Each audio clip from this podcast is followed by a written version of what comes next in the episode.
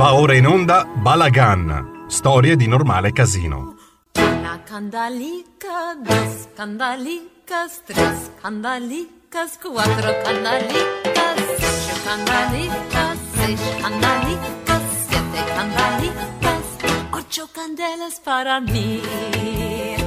Los pastalicos voy a comer con almendricas y la miel. Radio RPL, diamo subito la linea a Vittorio Robiati Bendaud. Ben trovato Vittorio.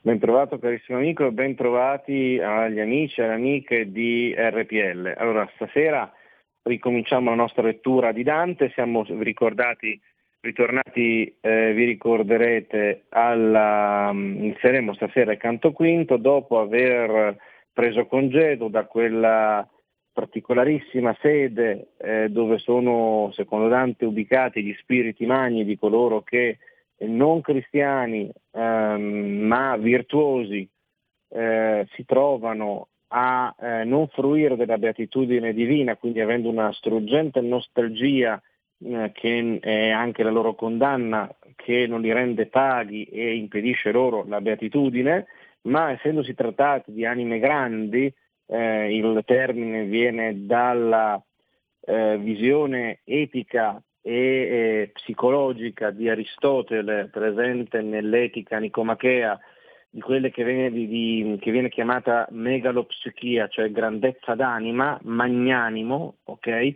E, ecco appunto, questi spiriti eh, trovano una particolare sede, che è una sede di quiete, dove non si sentono eh, urla, strepiti, bestemmie eh, e, e, spaventevoli suoni, né troviamo l'atmosfera di tenebre, un'atmosfera di, un'atmosfera di luce eh, che, da cui Dante prende congedo ed entra nel secondo cerchio eh, dell'inferno. Noi vi ricordiamoci che nella eh, immaginario dantesco l'inferno è un cono eh, irregolare rovesciato, per cui si procede eh, scendendo e penetrando via via in questo eh, cono, laddove il, la gravità della colpa fa sì che più la colpa è grave, eh, seria e infima, più eh,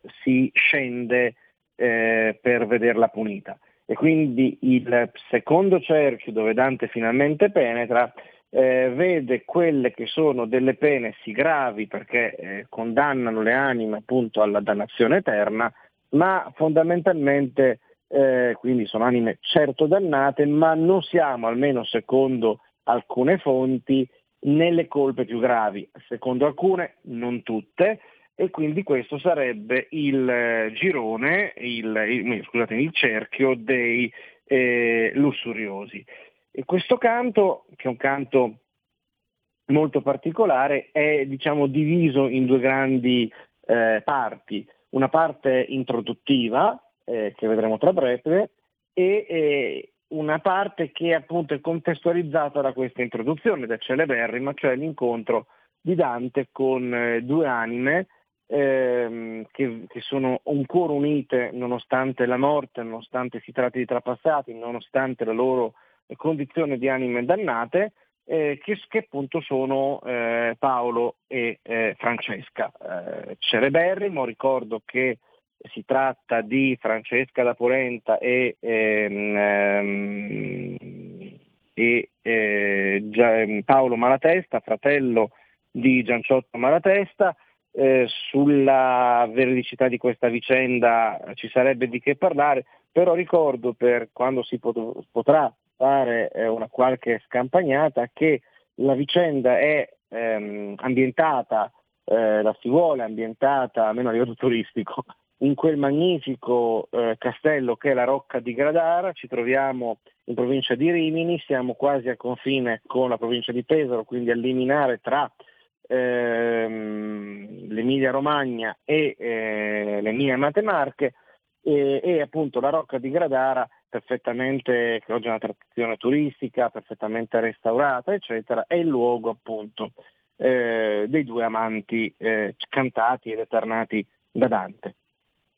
Ora, Eh, come ho detto, qui vengono puniti in questo secondo cerchio eh, i lussuriosi. Eh, Dante entra e trova una figura che eh, accoglie e smista, eh, questo sarebbe il suo compito, le anime, che è la figura di Minosse.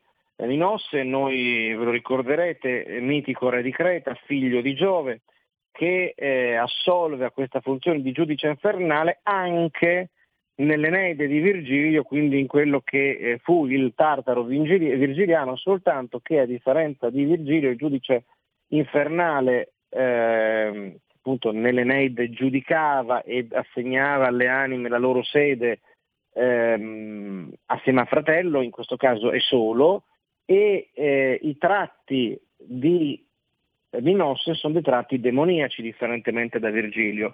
Eh, ritroviamo qualcosa di simile a quello che è la figura di Caronte, anch'essa no? eh, dove Dante calca la dimensione demoniaca. Eh, Minosse è dotato di una coda che eh, attorciglia su se stessa e che a seconda del numero di eh, giri che questa coda torce su sé eh, vuol dire dove è destinata eh, in quale cerchio è destinata l'anima per la sua dannazione. E eh, addirittura ringhia, per cui ci viene, tra, come dice Dante, quindi viene calcata questa dimensione eh, che in, in Virgilio è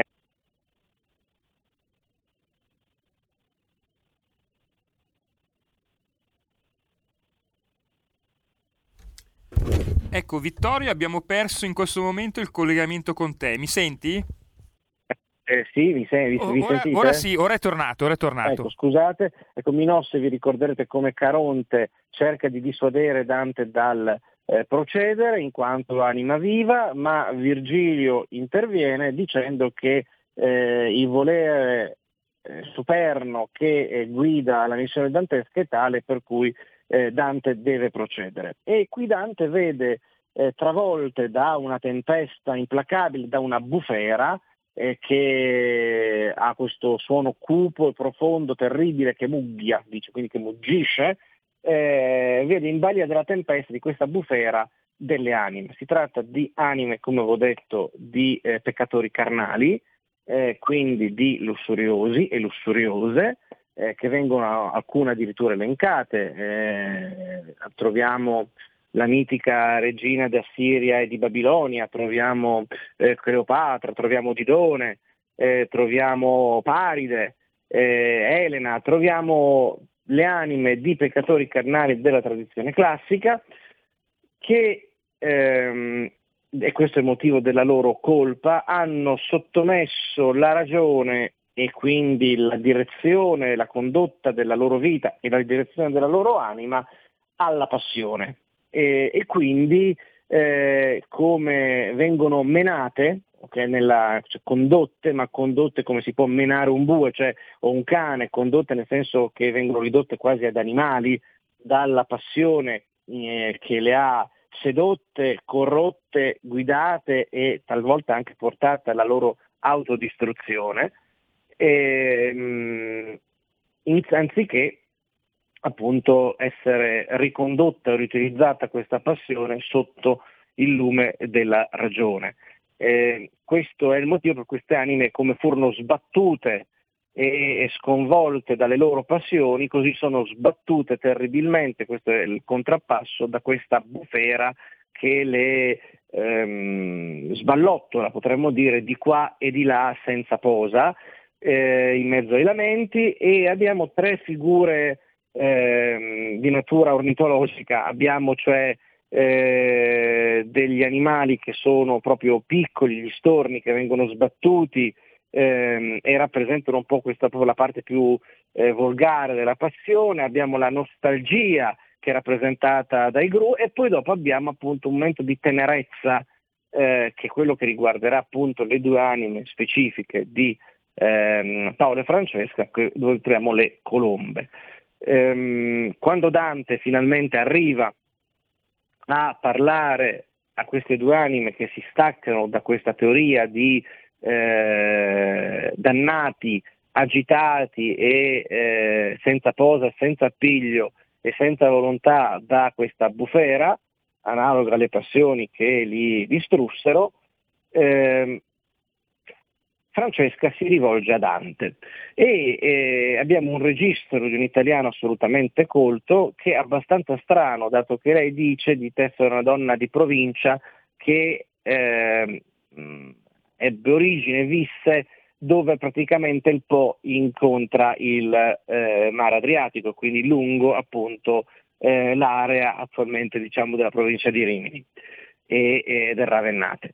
Ora, questo, quest'anima si rivolge con un fare forbito, con un registro alto a Dante e la domanda è perché? E, alcuni interpreti giustamente hanno fatto rilevare che qui eh, troviamo eh, ancora un'anima che vuole sedurre, un'anima, appunto, ricordiamoci siamo nel eh, cerchio dove vengono puniti i peccatori carnali, cioè il suo procedere, il suo parlare, il suo argomentare che è assolutamente fine e convincente che eh, scuote Dante commuovendolo, eh, è volto a giustificarsi ed è quindi un parlare anch'esso seducente. Ehm, da, lei tra l'altro pro, profetizza, diciamo, annuncia che la persona, cioè il parente che ha eh, causato la loro morte, e quindi essendoci una situazione di eh, violenze familiari e un assassinio, è, è legato appunto alla famiglia, verrà condotto, destinato a Caina, cioè eh, in una zona ancora più bassa, più insima, più eh, nefanda del cono infernale.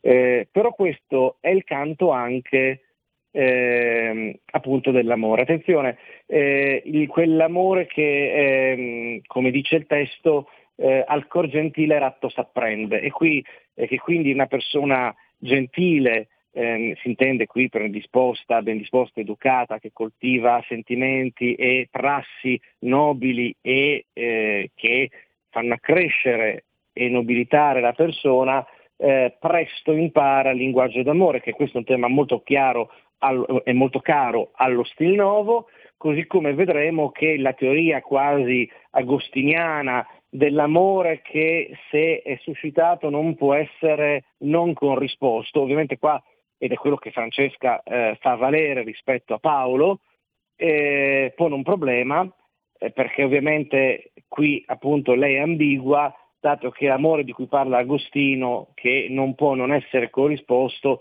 è l'amore puro per Dio, mentre qua viene eh, preso per passione, eh, peraltro in questo caso tra loro, eh, interdetta perché ci troveremmo in una situazione assolutamente irregolare, e questi amanti che però sono anche ehm, adulteri, eh, e non solo, che rompono vari vincoli sacri del rapporto con, le, con gli altri, ehm, invece hanno un desiderio per il corpo, per eh, la persona altrui. E, e, non si tratta appunto di quell'amore nobi, nobile nobilitante che riguarda la donna amata, l'amore lecito o ancor più eh, l'amore per Dio. Però c'è qualcosa, eh, questo è Dante comunque e noi lettori siamo provati, commossi, ci medesimiamo, abbiamo pena eh, per eh, i due amanti e per queste anime eh, così facilmente sedotte, irretite e dannate, perché probabilmente è qualcosa che tutti noi sperimentiamo e quindi, eh, in cui ci riconosciamo, oltre che per la tenera, ricordiamo sono introdotti come colombe, come similitudine, eh, modalità delicata con cui Dante li presenta che quindi accentua la nostra pietas nei loro riguardi, questo forse è il canto della pietas, proprio appunto nel luogo dove c'è la dannazione, e al contempo, altra cosa notevole, ricordo che nel libro di Coelet, nella Bibbia, c'è un'espressione fortissima e straordinaria che dice forte come la morte e l'amore. I due amati che in vita in morte, in morte violenta, sono stati insieme, li ritroviamo insieme in virtù del loro amore anche, anche eh, nel luogo della loro dannazione e eh, questo appunto riecheggia questo passo, scusatemi, non è eh, del libro di Coeletto, ho sbagliato, questo passo del eh, Cantico dei Cantici. Andiamo alla lettura del quinto canto dell'inferno. Così discesi del cerchio primaio giù nel secondo, che men loco cinghia e tanto più dolor che punge a guaio. Stavvi minos orribilmente e ringhia, esamina le colpe nell'entrata, giudica e manda secondo che avvinghia. Dico che quando l'anima malnata li vien dinanzi, tutta si confessa e quel conoscitor delle peccata vede qual loco d'inferno è da essa. Cignesi con la coda tante volte, quantunque gradi vuol che giù sia messa. Sempre dinanzi a lui ne stanno molte, vanno a vicenda ciascuna al giudizio, dicono e odono e poi giù son volte. O tu che vieni al doloroso ospizio, disse Minossa a me quando mi vide, lasciando l'atto di cotanto offizio. Guarda com'entri, e di cui tu ti fide, non ti inganni l'ampiezza dell'entrare. E il duca mio a lui, perché pur gride? Non impedir lo suo fatale andare. Vuolsi così, colà dove si puote ciò che si vuole, e più non dimandare. Or incomincian le dolenti note a farmisi sentire, or son venuto là dove molto pianto mi percuote. Io venni in loco d'ogni luce muto, che mugghia come fa mar per tempesta, se da contrari venti è combattuto. La bufera infernal che mai non resta, mena gli spirti con la sua rapina, voltando e percotendo li molesta quando giungon davanti alla ruina, quivi le strida, il compianto, il lamento, bestemmian quivi la virtù divina. Intesi che a così fatto tormento enno dannati i peccator carnali, che la ragion sottomettono al talento. E come gli stornei ne portan l'ali nel freddo tempo a schiera larga e piena, così quel fiato di spiriti mali di qua, di là, di giù, di su li mena. Nulla speranza di conforta mai, non che di posa, ma di minor pena. E come i gru van cantando l'orlai, facendo in aere di sé lunga riga, così vidio venir traendo guai ombre portate dalla dretta briga. Per chi dissi, maestro, chi son quelle genti che l'aura nera così castiga? La prima di color di cui novelle tu vuoi saper, mi disse quelli all'otta, fu imperatrice di molte favelle, a vizio di lussuria fu sì rotta, che libito felicito in sua legge, per torre il biasmo in che era condotta. E lei Semiramis, di cui si legge che succedette a Nino e fu sua sposa, tenne la terra che Sordan corregge. L'altra è colei che sancise amorosa e ruppe fede al cener di Sicheo, poi è, Ocla, è, Cleo, poi è Cleopatras lussuriosa. Elena vedi, per cui tanto reo tempo si volse, e vedi il grande Achille che con amor al fine combatteo. Vedi Paris, Tristano, e più di mille ombre mostrommi e nominommi a dito, ch'amor di nostra vita dipartille. Poscia ch'io ebbi il dottore mio udito nomar le donne antiche e cavalieri, pietà mi giunse e fui quasi smarrito. I cominciai, poeta, volentieri parlerei a quei due che insieme vanno e paion sì al, ge- al vento esser leggeri. Ed elli a me, vedrai quando saranno più presso a noi, e tu allor li priega per quell'amor che imena, ed ei verranno sì tosto come il vento a noi li piega mossi la voce, o anime affannate, venite a noi a parlar, s'altri non niega. Quali colombe dal disio chiamate, con l'ali alzate e ferme al dolce nido vegnon per l'aere e dal, porter, dal voler portate, cotali uscir della schiera o vedido, a noi venendo per l'aere maligno, sì forte fu l'affettuoso grido. O animal grazioso e benigno, che visitando vai per l'aere perso noi, che tignemmo il mondo di, di sanguigno, se fosse amico il re dell'universo, noi pregheremmo lui per la tua pace, poi c'hai pietà del nostro mal perverso. Di quel che udire e che parlar vi piace, noi udiremo e parleremo a voi, mentre che il vento, come fa, ci tace. siede la terra dove nata fui, sulla marina dove il Po discende, per aver pace co seguaci sui. Amor, tal cor gentil, ratto s'apprende, prese costui della bella persona che mi fu tolta, e il modo ancor m'offende. Amor, ca non l'ho amato, amar perdona, mi prese del costui piacer sì forte, che come vedi ancor non m'abbandona. Amor condusse noi ad una morte, Caina attende chi a vita ci spense. Queste parole da lor ci fuor porte, quando io intesi quell'anime offense, chi il viso ed il tenni basso, finché il poeta mi disse che pense. Quando risposi cominciai, oh lasso, quanti dolci pensier, quanto disio menò costoro al doloroso passo. Poi mi rivolsi a loro e parlai io, e cominciai, Francesca, i tuoi martiri a lagrimar mi fanno tristo e pio, ma dimmi al tempo di dolci sospiri a che e come concedette amore che conosceste i dubbiosi disiri. E quella a me, nessun maggior dolore che ricordarsi del tempo felice nella miseria, e ciò salto, dottore. Ma sa conoscer la prima radice del nostro amor, tu hai cotanto affetto, dirò come colui che piange e dice. Noi leggevamo un giorno per diletto di Lancialotto, come amor lo strinse. Soli eravamo e senza alcun sospetto. Per più fiate gli occhi ci sospinse quella lettura e scolorocci il viso, ma solo un punto fu quel che ci vinse. Quando leggemmo il disiato riso esser baciato da cotanto amante, questi, che mai da me non fia diviso, la bocca mi baciò tutto tremante. Galeotto fu il libro e chi lo scrisse. Quel giorno più non vi leggemmo avante. Mentre che l'uno spirito questo disse, l'altro piangea, sicché di pietade i venni meno, così come io morisse. E caddi, come corpo morto cade. Buona serata.